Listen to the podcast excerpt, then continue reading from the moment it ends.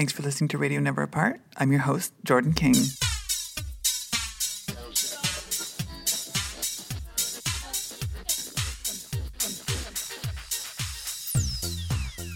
this episode, I speak with Jaylene Tyme. Jaylene is a Vancouver based drag artist, makeup artist, performer, and incredible contributor to her community. Jaylene and I met and bonded on the set of the film Connie and Carla that we both appeared in back in 2003. Uh, this has really been wow, one of my favorite interviews so far. Jaylene is really an incredible artist and incredible contributor to her community, and I'm really excited to share this. I'm so excited to be here speaking with Jaylene Tyme in Vancouver, BC. Uh, Jaylene, thank you for being here. Thank you for being on the podcast with me. Well, thank you. I think this is really wonderful when uh, we come together to share our stories because I think that there's such power in life experience and um, to see that there's nobody being left behind and that we are really celebrating the people that came before us and the people that really keep the pulse of, of our identities alive. It's, it's powerful. Absolutely. And we've known each other for such a very, very long time. Oh my goodness. Like it feels like multiple lifetimes. And we, I think, each know we each have our own unique histories and also know about histories of people that came before us as well. I always really appreciated that as I was getting to know you so many years ago. Like you had come from a whole legacy of of performers and entertainers in, in Alberta and stuff like that. So tell listeners who who you are and, and a little bit about your your story. My name is Jaylene Tyme, um, not the spice, but the, the name um, T Y M E, and this is uh, after a, a real legendary performer, Justine Tyme from Calgary. And um, I, I, basically uh, started my, my journey of performance and, and self discovery really in the arts in, in a club in Calgary, which was the first place where I realized it was filled with unicorns, and I never I never um, felt like I fit in more than I did at that moment. I was raised on a farm in Saskatchewan, so um, they didn't really have any um, cabaret shows there. so something that that was really new for me, and you know, as soon I was, as soon as I was around um, people that were um, um, authentically themselves, it felt really, really great, and I really, I gravitated towards the um, to the stage pretty quickly because I was um, welcomed by a very vibrant drag community in Calgary at the time. Mm-hmm. And that was actually next year 2021, it'll be 30 years since I started drag performance. Wait, what? Yeah. That is mind boggling. Yeah, I know. I, I don't even look 30. No, you don't. Uh, truly. And we've known each other for, I want to say, going on like 20 years. So I yeah. had no idea that yeah. you'd been performing for even 10 years prior to that. Yeah, a friend of mine um, kind of got me into performance right off the get go. So it wasn't very long after that I was on that stage, and um, the rest is, as they say, herstory. Herstory, true. Where um, do you remember what the venue was in Calgary that you first started performing at, or where it was that you were like? Mm, I do. It was um, called 318, and that was 318 17th Avenue on, in Calgary. And um, also at Boys Town. So there's these two clubs that were um, in the downtown core yeah. And we would bounce around. There's, I think at the time there was maybe four clubs. Like back in the day, there used to be a lot more um, of a queer presence um, in Calgary because that was the only place that you could go. There wasn't the internet. There wasn't on dating kind of thing. So yeah. in order to meet somebody, you had to go to these places. And also, you weren't welcome in the straight bars. So they yeah. literally had to have.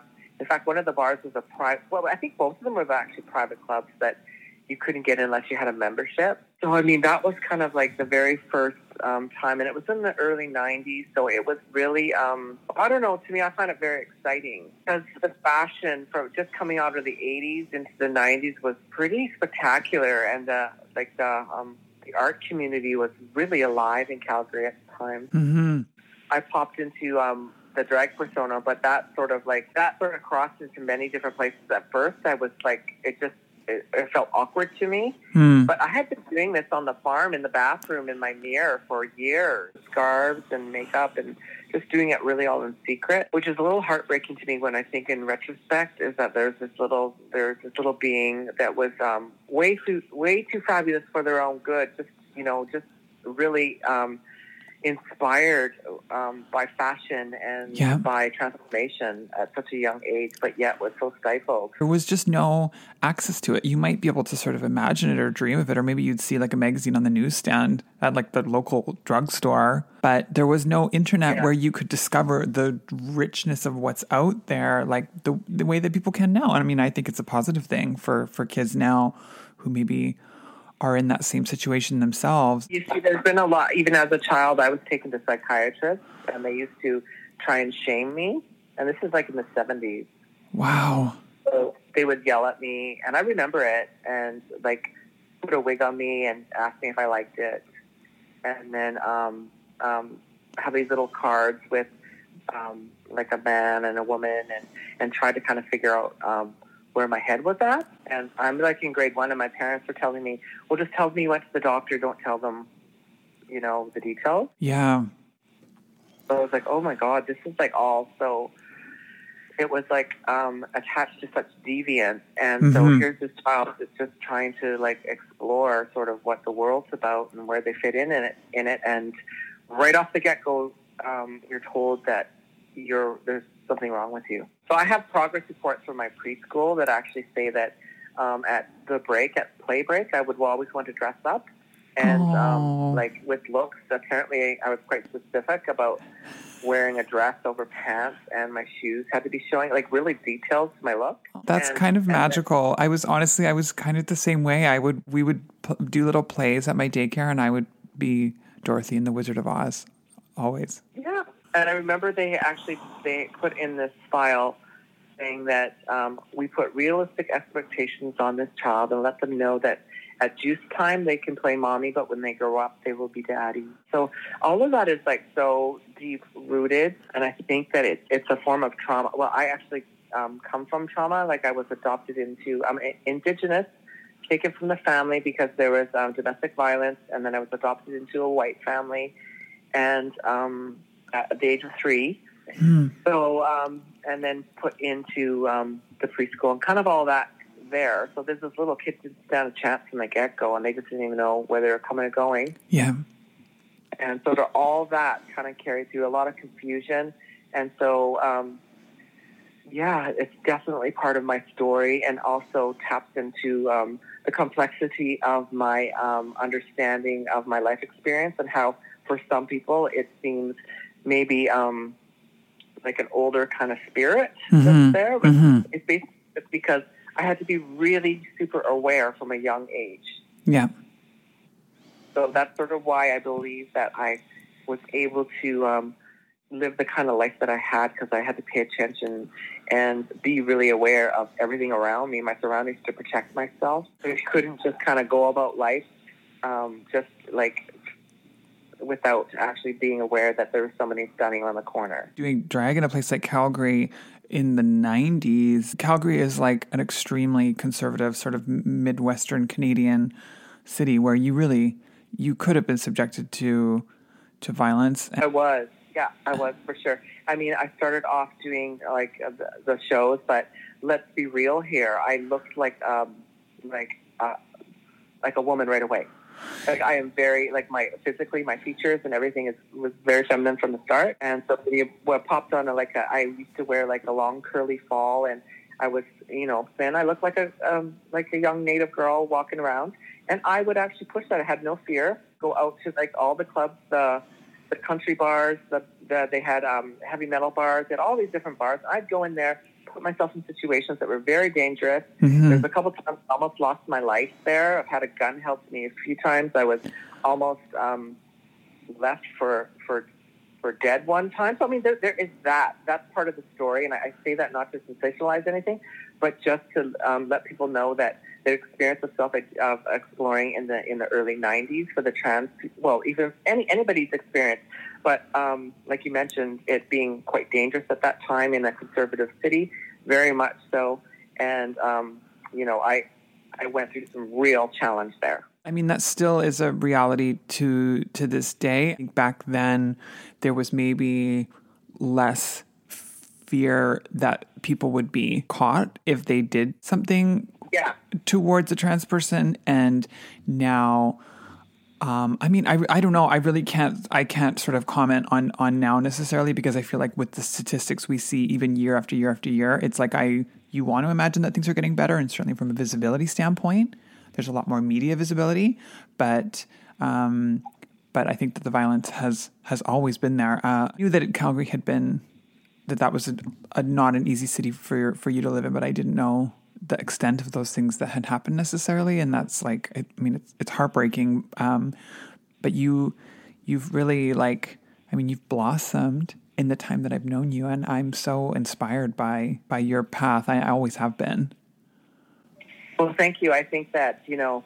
Um, I, I, mentioned those um, challenges that I experienced there too. But on the other end of the spectrum, I also ex- experienced the most profound um, introduction towards extended family, hmm. which was in the drag community, and um, that was a place that really, for the first time, I really felt like I connected, and I also was able to express like I never had been been able to before mm-hmm. on stage.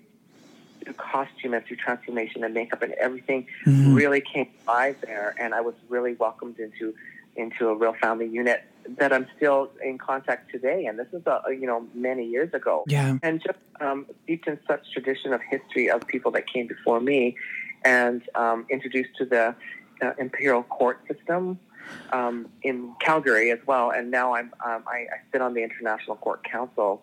Um, wow. On the executive of it, so I'm second in line of succession right now wow. to the whole organization. So that that it has been um, you know, and I remember um, seeing like the Empress in Vancouver and thinking oh, that would be amazing, but I'm such a mess that I could never do that. Mm. I would never be able to do that. And you know, it's one of those things. Um, you just, I think that if you just keep in your mind that anything is possible, you know, things will fall into place. Mm-hmm. So and I so I knew when we first met in Vancouver, I knew that you had been involved in the in the imperial court system, which is which is sort of like a, a specific world within the drag context. Um, can you speak a little bit about the sort of history of it and how you were first introduced to it? Yes, I can. I'm actually I love it. I really love the fact that because this is a group of people that raises funds and awareness for for our, our communities mm-hmm. um, make sure that they remain strong and safe. And it was started in um, 1965 by uh, um, Absolute Empress One Jose Sarria in San Francisco, hmm. and and it was it was created in a sense that they was started off with with private balls, so people would come together, and um, it really was a time to where um, you could escape from the world and you know, at that time it wasn't safe to do drag. So we, we talk about, um, we call her Mama Jose in our organization because she was somebody that was um, the first um, out gay person to run for political office in San Francisco, like before Harvey Milk was elected. This is like somebody that was there and um, was was actually challenging the raids that were being done in the bars when they would arrest everybody. Yeah, and was like a fighter, a fighter for what was right, and something that we carry on to this day. And you know, it's it's in its 55th year of its inception, of um, 70 chapters in United States, Canada, and Mexico. And every city elects representatives every year as ambassadors towards the LGBTQ2S plus community. And the titular head of it right now is Empress Nicole the Great, who is um, Queen Mother of the Americas.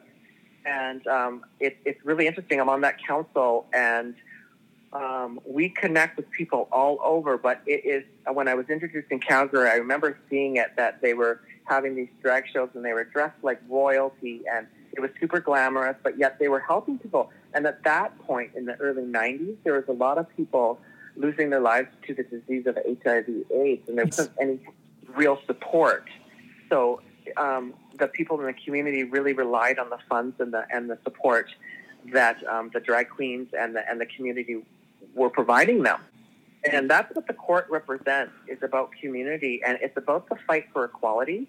It's about the fight to make sure that every person um, that falls into the spectrum of our rainbow can um, find support and find um, family. Because let's face it, the reality, a lot of families would disown their children, and they had no one. So um, the court became the family. And I just like myself, it's like I went through such adversity as a young uh, um, queer person that um, like I was on the streets and I was in um, um, sex work and drug abuse and all that stuff that you know I could I could really not be here today, but I am. Yeah. And I look at this like the fact, okay, well, you know, um, I um, am a survivor, and I am also I have witnessed the kindness of what what it means when a group of people come together with the intent to help another human being. Mm-hmm. And I feel right now just even talking about it, but the fact that I've been able to be part of that and um, also become an empress and then um, become a representative internationally of it is it's a big deal to me because I can remember feeling so vulnerable on the street and then fast forward to when I became um, one of um, Queen Mother of America's heirs and in San Diego and having trumpets um, announce and present me representing Canada to a stage. Beautiful. And I was like, oh my God, I was standing behind. I was like, oh my God, I, I am an example of what it means to be um, a survivor, but to somebody that's standing in their truth. Yeah, so I mean, I look at the history of people that come before me that are, are prime examples of of the power of authenticity and also of um, like people like Joni and Justine Tyme and Diana Rose and you know all these people that um, Charity Ted Northe who brought the imperial court system to Canada. Mm-hmm. You know that's sort of where like when I went to Vancouver, it, the court system um, was really very magical in our city. And, and, and as you know, it's like every year at ball time, there was like, you know, the coronation. It was a huge deal. Yeah, I remember being really wowed by it, and I and I haven't necessarily participated in it ever, but I was always really impressed by it. And you know, and, and a huge part of it, and even to this day, I can say I still really remember at the time knowing that it was it was a formal, uh, like it was sort of a formal operation, and things were done properly. It was well organized. It wasn't sort of like a, you know, thrown together kind of a just fly by the seat of a whatever. I mean, it was like really steeped in history and and well together and well established. Absolutely. And I, I really like that. I always, I even find, even myself, it's like I um, was performing as a drag performer. And I actually, before I even knew that I did, I, I couldn't put a word to who I felt I was. Oh, I was a, um, a, a trans identifying person at the time. I just knew that I, I felt alive when I was um, Jaylene. And eventually, if it, I, I look, I, I talk about it like this. I describe it like there was a knock on the door all the time hmm like knock, knock, knock, knock. And eventually I opened the door because I used to open it for a little bit and then shut it. Yeah. And then I opened the damn door and let her come in and I realized, oh my God, that's actually the the freedom that I feel when I'm performing, that's because that is my inner being. That's who I am. Yeah. And I've been like, she's been hidden away for so long and she's only come out for, uh, for a little bit. But if I just open the door and allow her to just kind of be, you know, that sort of, um, the drag community, I'm indebted to the drag community because it helps me find who I am. And and a place in the world and stuff. That's so beautiful. That's a really beautiful analogy. I love that.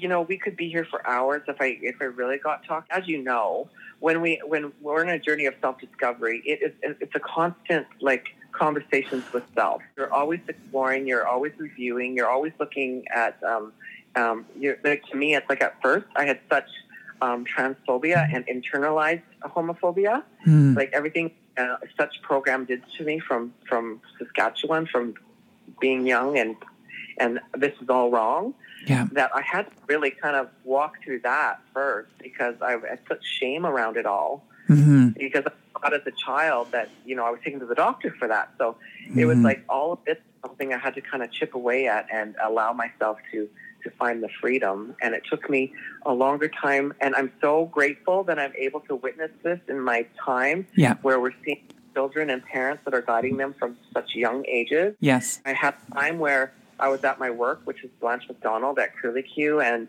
uh, a mother brought in her trans daughter, who was seven years old at the Mm. time, to come in and meet me. She wanted to meet me.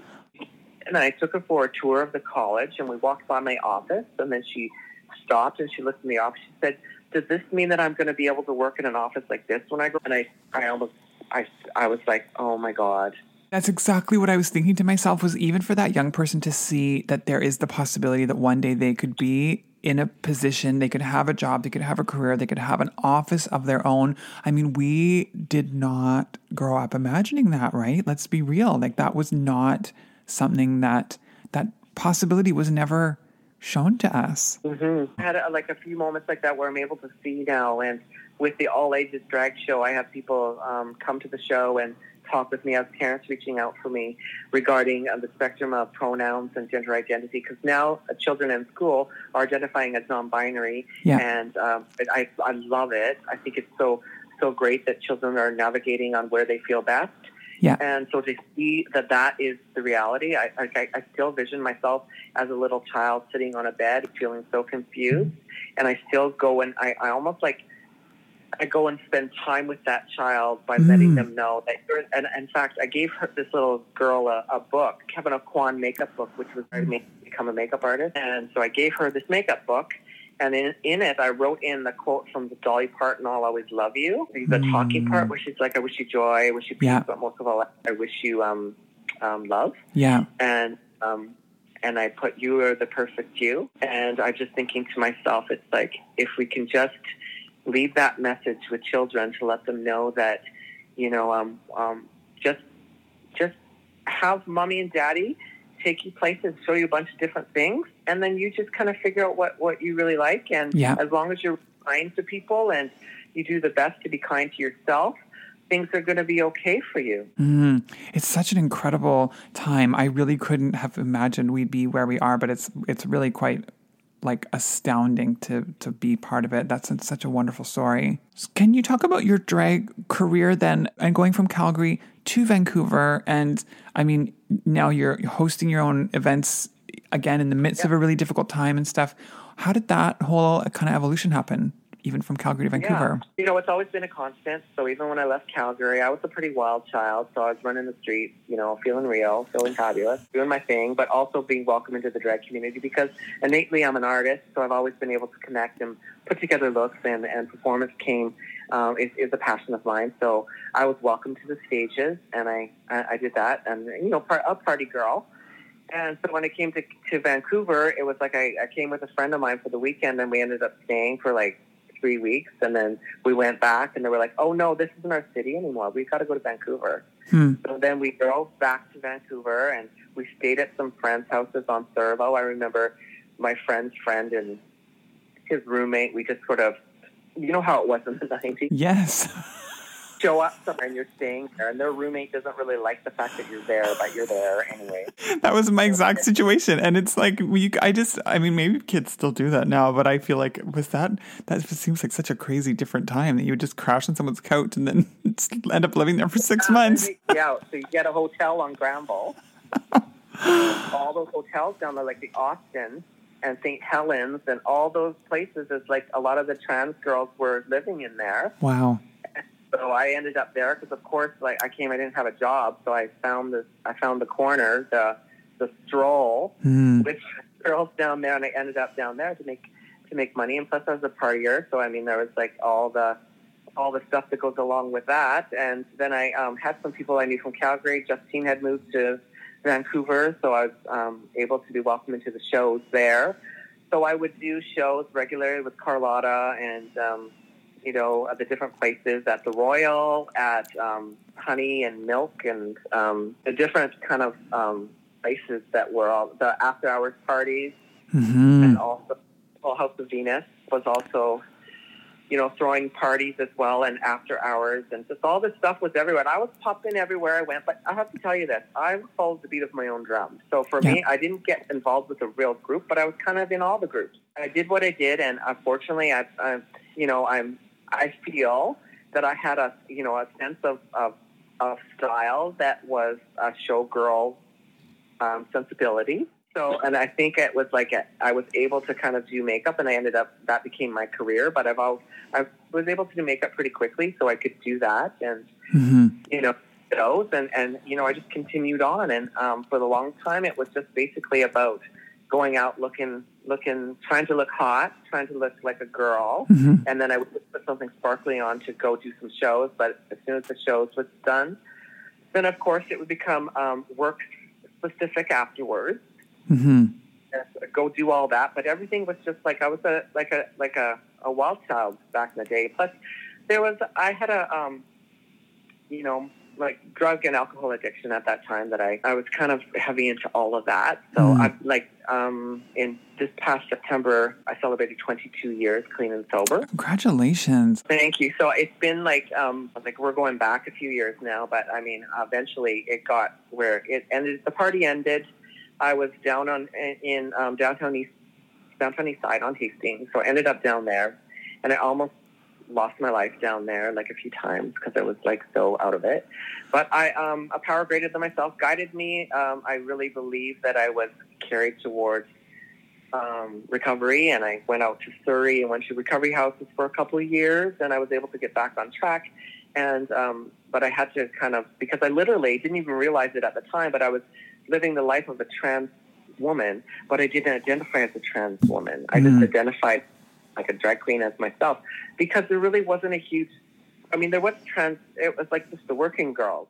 Like it was all that was the community. It was like there was um that's sort of what I knew for trans identifying was with the with um in the sex work community. And it wasn't necessarily like a formal transition in the way that you would like do it with the guidance of a doctor or through a medical program or through, I mean, a lot of it was really sort of self navigated and self directed, right? Was, Yeah. It's like my understanding. I mean, that isn't my experience, but I definitely knew girls that had, that had been more in that realm and in that world. Well, I mean, there's that, and then after I after I like cleaned up, and then I went back into the world. I went back into the world male identifying, Hmm. and, and I was like that for a while, and I just it was like that was kind of really strange and very hard, but in the same sense, it was what it was. I just was so sick and so like spiritually um, um, depleted Yeah. that I just had to go into a place where I could be accepted by society. hmm Yeah. And so I had to put everything on the back burner. I remember talking to you. It's like I got I got into work. I went to school. Went to Blanche Macdonald. Uh, two years sober. Went to Blanche Macdonald. So that's 20 years ago now. I went to school there. Did really well there. I actually was able to get hooked up with my um, uh, Indigenous roots and get some support for for funding for school. Amazing. So I went to school, and um, um, then I, I started to get, you know, it was a few years, started to get back into drag, and I started doing shows again, and like you, Jubilee, and um, oh my God, Coriander and Naomi, and you know, all of them. They were like, you guys were doing your shows. Yeah, there was a whole little there was a whole drag house in the House of Venus, and and Preston and I showed up in, in 1999 in Vancouver, and just kind of were like, Yeah. here we are, and Yeah, I sobered up in 1998. And um, then after that, it was like when I was coming back, you guys were doing your thing. mhm. and I still I still remember um you were always like really this androgynous like I think of like club kid from New York kind of thing. and I always remember you being really like always like really actually really I remember you being quite shy. accurate. Yeah, and a little aloof. but, when, but when you came alive, it's like, but, I think that was just guarded. For sure. I mean, I honestly, I relate so much to what you were saying when you talked about how being out at the club and being in like drag, right? Which is like, it's sort of this awkward conversation for a lot of trans women, or it was. So even for like our generation, I think it's still something that's a little bit trickier to like unpack and to sort of like revisit. Whereas kids now are maybe less fixated on it, or if they're gender non binary identifying, then they're just sort of like, yeah, whatever. If I want to be in full glam on the weekend, but not the rest of the week, like there's just not necessarily delineation around like the terms. But I totally relate to everything you talked about. Um, there was just sort of this like divide where it was like I knew I felt better when I was like out in the world. I felt better about myself. I felt more like at home when I was out at the club, or if I was wearing what, what- whatever it was I wanted to wear, if it was like something super glam or the super short skirt or whatever it was. But then it just, um, but it was so tied up in performance and also the nightclub world and also alcohol and just like so it's like you I really had to separate all that in order to transition really as my as my sort of self like with my sort of most clear mind Yeah, I, I really, uh, I really connect with that. And I remember the after hours. I remember going there, and I remember the different rooms that have the different lights and stuff, and feeling like super like this is so Like it was okay. I'm sorry, but the nightlife back in the day was a lot better than it is now. One hundred percent. Because they didn't have the Instagram and there wasn't this instant fix. You had to go out and find it and create it. And the energy that you find in a really great posting or or imagery and things were, were that's what we saw. We saw like the people that would come together from all different backgrounds. Um, it would be the the gay people, the straight people, the trans people, the just everyone would be all these after hours, and yeah. you'd like hook up with everybody, and it'd just be like really crazy wild. Creatively as an artist, the collaboration of the different um, complexities of what our world is and in the arts. To do the shows, I was up doing like Wiggle and coming together with the looks and Yeah. being at home and I don't know what I'm going to put together here, but I'll put something. Yeah. And I always to look. But and then I remember going and through all of that, but then we got cast in Connie and Carla in 2003, I think it was Yeah. something like that. And then kind of me and you being there and like um, having a lot of laughs. That was such a total bonding moment for me because we had seen each other around for so long and knew, you know, knew each other and stuff. And I always really respected you. I mean, I knew that you were totally involved with the court system. I really admired that.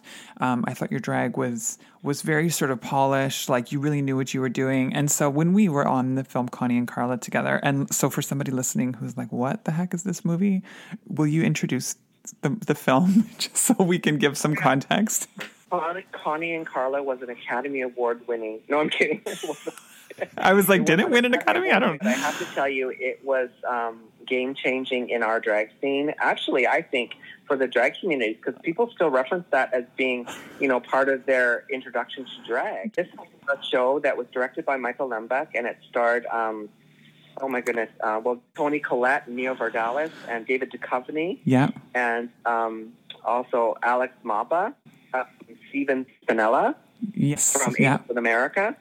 Anyway, so this cast came and they filmed in Vancouver, and it was about these two women going undercover um, from the mafia or drug cartel or something, Yeah. and they actually um, they were like cabaret performers. Yeah. So in order to escape them, they would go in disguise, and they went into this. Um, they auditioned in this drag bar for the show, and they ended up getting the job. So they were hiding out in drag as queens with the drag community, and that's sort of the premise of the story. And it it was it really it was kind of mind boggling that we were cast as the background queens, but we were there for like two weeks. Yeah, we were there for quite a long time. I think it was more than two weeks. I want to say it was like maybe three weeks. Um, and it was such a fascinating experience for me because I Debbie we Reynolds.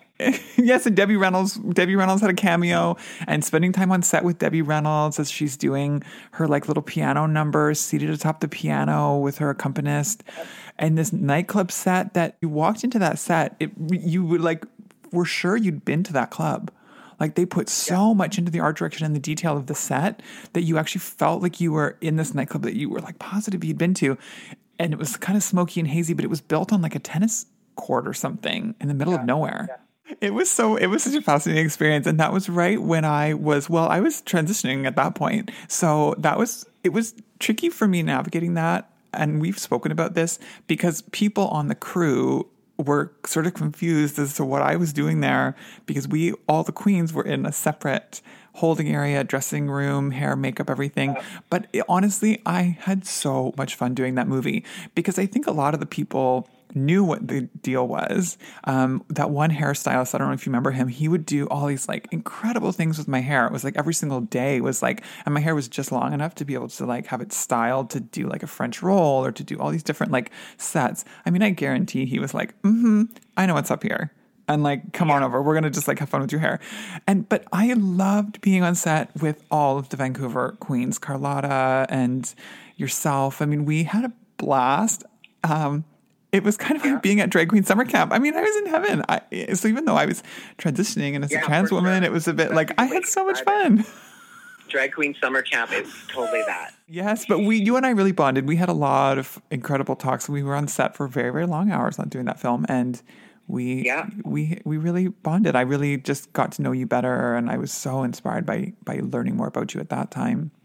Yeah, so I mean, like it's like those little things that are you know part of the history too. Because um, when people ask me, because I speak on my my story quite a bit, I, I'm a public speaker as well. So Mhm. I speak for the Indigenous community and also in women's groups. I um, I spoke at the Women Who Inspire conference last year, and also like a couple basically uh, empowerment groups about people um, coming together to share the the diversity of our human experience. Wow. And I think that the drag community, as, as, as what I did then in 2003 and then Empress in 2006 and then um, a regular performer here on the stages. And then eventually, um, like, I guess just over five years ago, I started my own show called Legends. And that hmm. started mm. at, at um, the Odyssey that when it was revamped, mm, when they yes. brought it when they brought it back in 2015.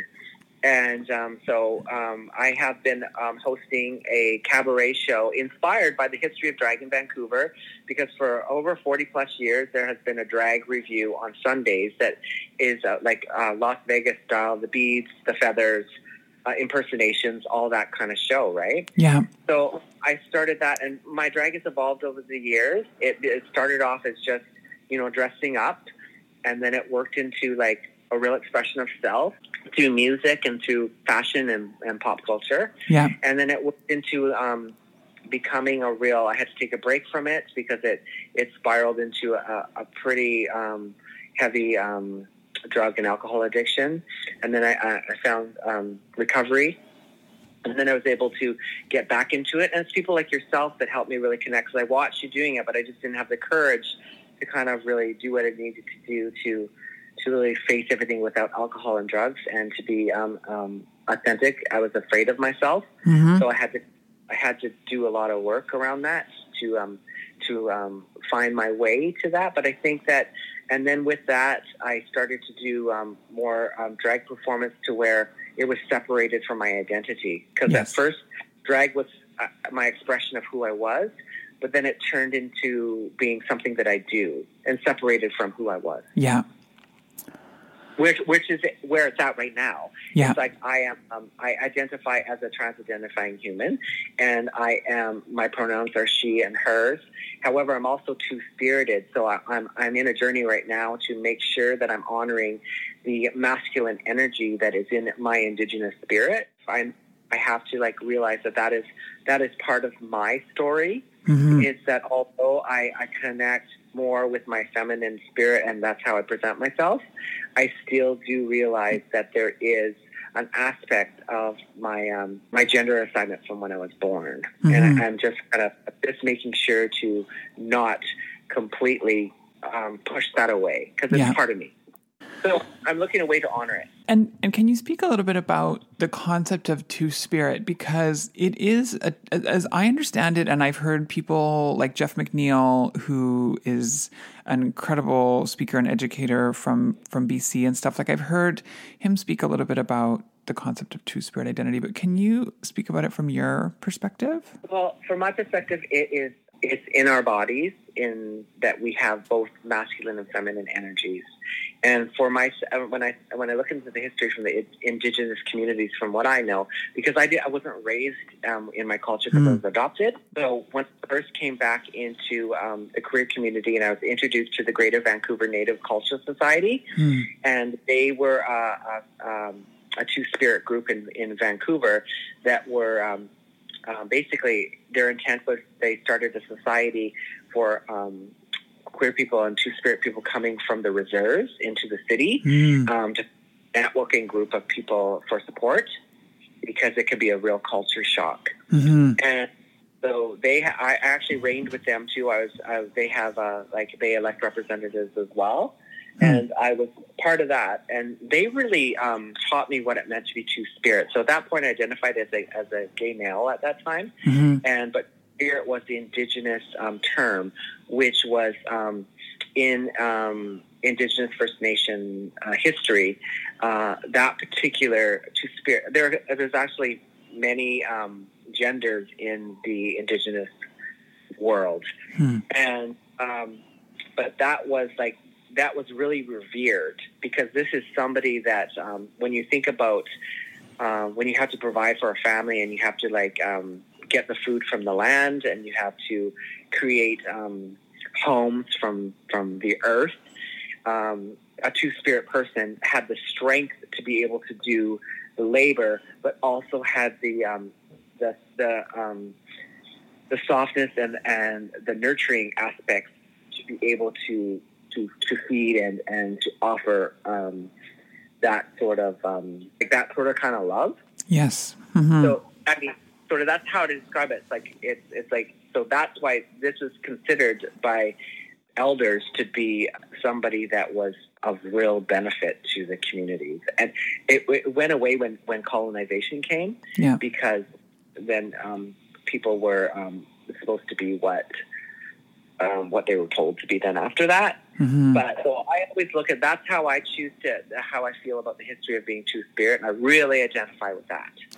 Like it's a completely sort of distinct understanding, separate from being like trans or being queer, and and I think that there's so much to sort of gain from it with respect and just um, continual sort of acknowledgement that like it's an aboriginal concept and that there's something really special and really important about acknowledging that as well. Well i um, think like having a platform that we both have now when i have an opportunity to speak when i'm speaking about the trans experience i want to make it very known that everybody's journey is, is really is, it's their own journey. Yeah. And that people should feel like um, wherever you feel that that you identify and it makes you gives you and empowers you the most to be able to um, live an existence of joy and uh, of comfort and freedom, then this is this is nobody else can tell you. Hmm. Um, I, re- I remember back when I was learning more about the trans community, it's like I talked to some doctors, and basically the information I got was that you had to kind of choose Mhm. that you were going to go all the way, otherwise, and you and in order to get even onto hormone therapy, you had to jump through these hoops. Yes. And um, I, I find that to be like it's changed now, but there used to be a condition um, called um, gender dysphoria, and people would be on disability for it. yeah. Um, so I mean, it's come a long way, and I just think, and uh, and go back to myself saying that if I have an opportunity to speak on this, I speak my story, but I also want to make it really be known that I have lived a few days and I've seen a lot of experiences, and I have known a lot of my trans um, sisters and brothers that are no longer on this earth because they, and I feel it's a direct result because they didn't have the support that they needed. Mhm. yeah So I have to make it really, really clear that it's like your journey is your own and really connect with the people that, that you feel comfortable with and gravitate towards people that, that you respect and reach out and ask the questions, but realize that, that you are perfect exactly the way you are. And I think some of the things, if you talk to somebody and, you, and you're going to connect with somebody that will allow you to share the truth that's in your heart, uh, uh, maybe you don't know where you want to go yet. Maybe you just want to have some ideas of what are your options.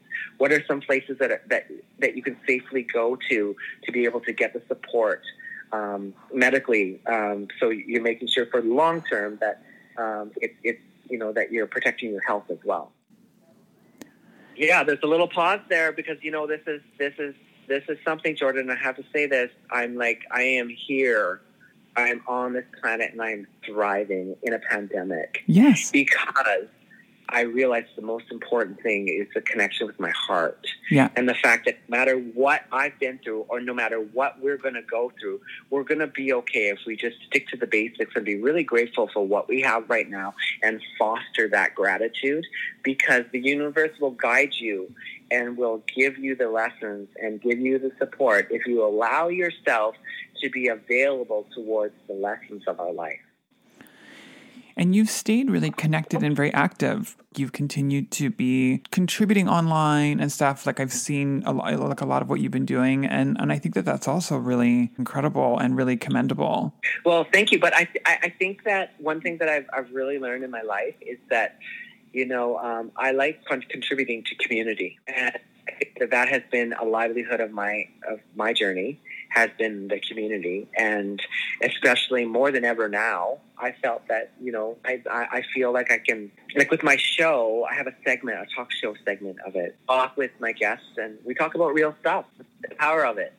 And for me, so when it stopped and there was uncertainty, we didn't have the shows. I was like, I made a commitment to be part of this community and to and to contribute to it, but also for myself. I I live by myself. If I just sit here and just sit by myself, it's uh, it's not going to help me. Yeah. Um, so I have to make sure that I reach out. So I started to reach out, and I and I, I taught myself how to do my Instagram live. I didn't really, I was kind of nervous about that. I figured out how to do that, and then I just carried on that way. And I, I've done it every Sunday since since my show ended. It started off where people would I would give the performers that I would book. People would tip us, and I would just split it with them. So it started with a little bit of like bit of money for people. You know what I mean? Because there was nothing coming in, so um, I was I felt actually really good that it was, you know sometimes it's like even that twenty to forty dollars people can you know go get some groceries. Started off like that, and then over a while, then the the, the government funding started kicking in, and the people were able to kind of navigate their resources. And then it it, twi- it twisted to, uh, um, shifted for me in order to being a resource um, showcase. So I would do the show, but um, we would talk about different charities. So Black Lives Matter, there was um, we'd raise money for that, and then the DMS we'd raise money for that. Um, Indigenous Day for um, we would raise money for Indigenous support for legal for legal help, and also the, the different things. And I was like, I'll continue on with with that, and then I feel like I'm showing up regardless if I can go outside. I can do something from here. And let's face it, it, it was also selfish because I need human connection Yeah. to thrive. And so I just kind of did that, and that, like you know, I I was able to like connect with people like all over the United States, and you know, this way just kind of kept being, doing different projects, and I continue on this day, but also teaching myself to meditate and to do breathing exercises, and take some time for myself. Definitely, it continues on, and now with shows, I just feel like um, the most important thing that I, I need to work on, like I mentioned, is just to be get up today because there's times and I have to, you know, this is the reality. I mean, everything isn't great all the time. It's not. Yeah. It's challenging.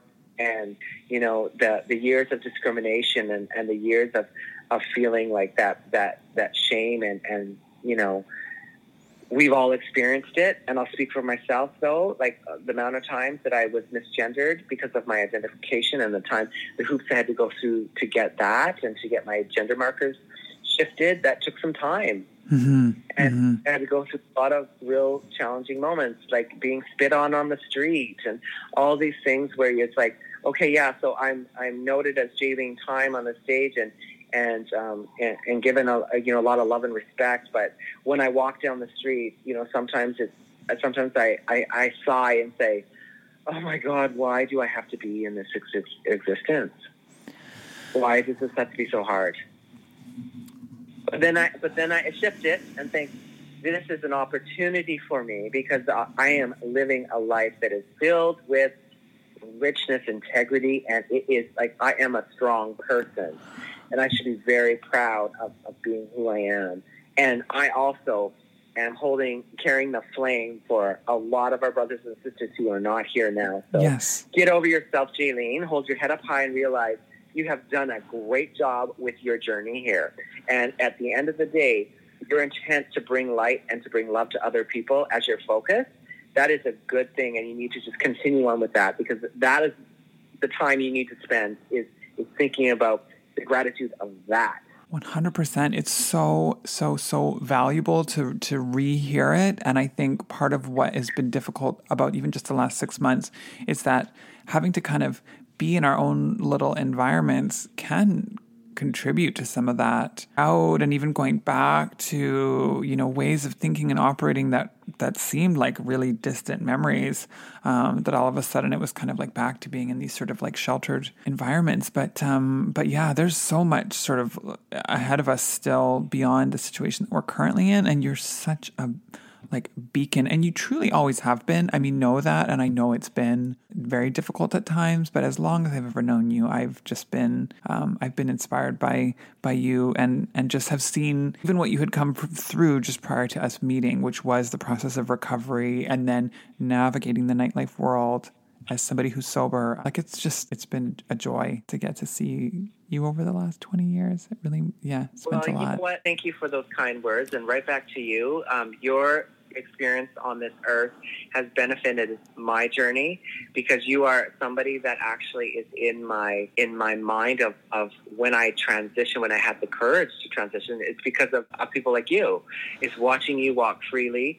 In um, working at, at, at MAC, which was the place as a makeup artist that, you know, um, at the time was one of probably one of the first trans people that I knew working the beauty industry with Yeah. such confidence. And then also, um, you know, feeling, and I remember you said this comment to me and I was, you told me I needed to get rid of my beard and also to, Oh, no. um, which was, and I've said that to people too. I was like, okay, honey, let's do, let's first things first. Let's do some things, and then and you also said, you know what, I would never turn back. I, and I still feel that way. You know what's funny? You know, I think I remember thinking in my mind logically when I said that, because I feel like I can't believe I said that, was just that I knew it would make it easier, even if you were going to be Oh, yeah, yeah, focusing yeah. on drag. I was sort of like, well, why not at least do that? Because really, it just will make you know you'll you won't even need to buy as much makeup because that's like less No, it, work It to. wasn't shady at all. In fact, it was a comment that I think that as a, tran a fellow trans person, like you knew I was, and it Yeah. was like one of those things. It's like, okay, honey, we got to do some things. Yeah. I remember thinking that. I remember just knowing what was what you I knew I just thought you were so beautiful and I was like, "Oh my goodness, you're going to just you'll be fine." I was like, "Yes, girl, like here, you know, here we go." Oh, I mean, it's like I remember seeing that and then watching you kind of really take ownership of as a person, Jordan, to like to be for that party girl that was like, you know, super magical. Like your performance was like gem on the hologram. Like you were like, you know, you had that that spark. And then Yeah. when you went into like becoming a professional um, like artist and doing what you did with that with such an, an intellectual um, finesse that you were fostering, and then of course being an example of also, and I have to say this too, because in the trans community, it's it's it's hard to navigate and foster relationships with with partners, and Yeah. I was I watched you do that really like by protecting yourself and still really keeping your strength and keeping your cool and and and doing that. And then you know and then now you have like a like a husband and you know that a lot of trans people we can't say that right back when you say those kind words to me. I say them right back to you. And i think that jordan it's like um, i take the opportunity and i encourage others to do the same.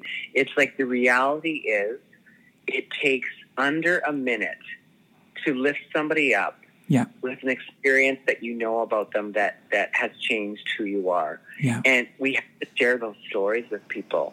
It's even when it's seeing somebody you don't know them very well, but you've seen them around, and you know, you know what? Thank you so much for showing up and telling your truth. Because by you walking freely on the streets and holding your head up high, even when it was hard, you don't understand who you're helping. People are seeing you, Yeah. and people are are thinking it's possible. Um, I want to do a little segue. I want to talk about the piece that you have lent that is displayed as part of this gallery show. looks so great. Now, um, the piece that that I um, I sent you was one that it's actually great because it's it hits a few points of my drag career. Um, it started. It was before I was I ran for Empress. I needed to get some gowns, Hmm. and there's a queen here by the name of Beverly X. She um, was selling some clothing because she had she was going to run for Empress, and it she, it just didn't work out for her. Hmm. So um, she had a bunch of stuff in it, and it actually like fit me. So I got a bunch of things from her, and literally that was one of them. And I was like, that particular dress, I had it like um, altered to fit my body, Yeah. and I did it for, um, and it's actually it fit on me in different weights, fluctuated in my sizes, and so from there's a video of me from in at the Wise Hall Hmm. doing that. Um, I think I showed you that link. I'm wearing the dress with big blonde hair, but I wore it when I was Empress, and I felt super regal wearing that dress. I also wore it in 2008 when I ran for La Femme Magnifique International, representing Canada. And um, I got fourth, and I was wearing that in um, in uh, with this beautiful caramel updo Hmm. and what else? And I also, and I've worn it through in my show. I w- also wore it at the step down of my Greater Vancouver Native Cultural Society when I stepped down as princess. Hmm. So I've worn it for like um, different periods of my drag, um, but it's always brought a presence of because that dress in the lights, it looks like it's beaded over nude, like it's like like it's so gorgeous on stage. I mean, it's really stunning in the gallery space because of how it's lit. It's lit very deliberately to make sure that it's optimally light reflective. And when I saw that piece in the lineup next to the dress from Candace Kane and next to the outfit of mine. And it's just it it's so timeless. Like it could be from the 60s or it could be from eh, like it could be from any decade, but it's um it's just there's something so profoundly special about it. Um I, I'm just I'm so grateful to you for providing a piece and for sharing your story, which will be tied into the the exhibition. Um, I'm just yeah, I'm just I'm so honored to have your presence there, even though you can't physically be there in Montreal. That that gown as well, it represents because part of my my aesthetic as a performer is like old Hollywood, so mm. it's, it's of that. Yeah, it's definitely. I love um, like really rich textures in fashion, and I love beading. Yeah, I love lace. I also love chiffon, so I like stuff that flows. Yeah, as well. So to me, that is really whimsical and really. Uh, really timeless, and you you think about it like my Jaylene Tyme, but timeless and I think that anything that is just of quality is is meant to be respected yes. and it's meant to be taken care of. And I think that that is something that that dress came from. Maybe somebody's spirits were really down because they had they had dreamed of doing something with that, and it, you know I, I always I always thought that this meant something to this person. and I always want to make sure that when I'm wearing this, that I'm I'm I'm I'm presenting like I still have my drag from when I was before I was Empress. Like I take care of. I've got a dress from Sandy St. Peter's. I've got a dress from Charity, wow. who's our first Empress, from Justine Tyme. I've got clothing from uh, Diana Rose. I've got mm. like clothing from our history, and yeah. I, I value it. I treasure it. Well, that's really was a was a huge kind of inspiration for me too in showing these like showing dresses and showing pieces as part of this exhibition is because it gives it a sort of three dimensional like a, a three dimensional understanding of the the sort of drag world as it relates to the process of transitioning and yeah. seeing some of that overlap. And also, there's so much history tied into it. A huge thank you. I'm so appreciative to you for sharing your story and providing an outfit. And yeah, well, uh, of course, I love this, and um, I like sharing a story. I think our stories are really um, sacred. Yeah. And I think it's great. And I wish you all the success with this. And I'm just so honored to be included. Thank you, Jaylene thank you so much for listening to Jaylene's incredible story that she shared so generously with me. I really have to express gratitude for her openness, and it was really such a pleasure to speak with her. This episode has been part of the mini series that I mentioned last month, uh, and it's a component of the exhibition I've curated that's currently on display uh, online uh, and can be toured virtually on Never Apart's website. The exhibition is titled Bijou, and it celebrates the creativity and self expression of trans femme performance in nightclubs, cabarets, and drag venues, looking at some very unique archival material that's in my personal collection, uh, and it's contrasted with some more contemporary media. Um, so I really hope that you'll check it out on Never Apart's website a huge thank you, as always, to the team at Never Apart for supporting production of this podcast. You can visit neverapart.com for all the latest updates on uh, open houses, which currently, as of this month, November 2020, are not able to happen due to government restrictions in Montreal. But check neverapart.com to see if there's any changes on that status, uh, as well as Never Apart MTL on all the social channels. And you can find me on Instagram, Jordan King Archive. Thanks so much for listening.